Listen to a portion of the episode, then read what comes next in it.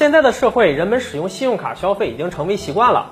那除了信用卡，还有借呗啊、花呗啊这种网贷产品，这些都让年轻人养成了提前消费的习惯，往往每个月啊都在为了还清账单而忙碌着。现在透支消费现象之所以这么普遍，其实背后和银行鼓励大家使用信用卡分不开关系。大家的手机一定都会收到很多个银行通知你啊，这个信用卡额度又提高的短信，那来鼓励你去提高额度。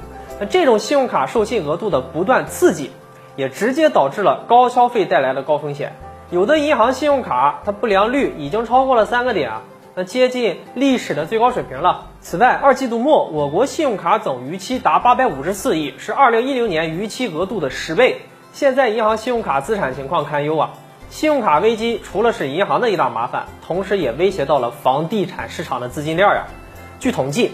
今年阿里法院拍卖的房屋超过了一百一十八万套，中国购房群体百分之八十以上都是房奴，都是申请的贷款购买房产的。那每月按揭还款啊，直到二十年、三十年后才能还清。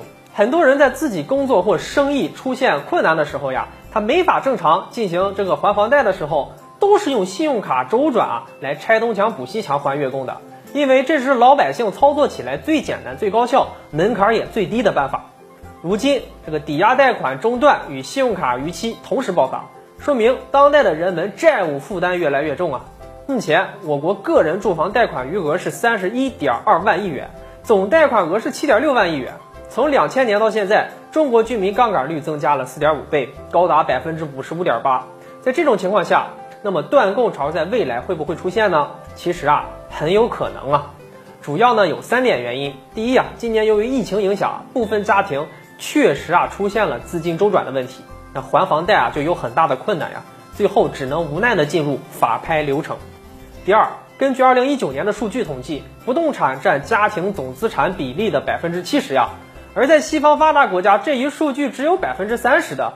那按经济规律来说，不动产占比在百分之五十以上就应该引起大家重视了，就要加强对自己家庭现金流的管理了。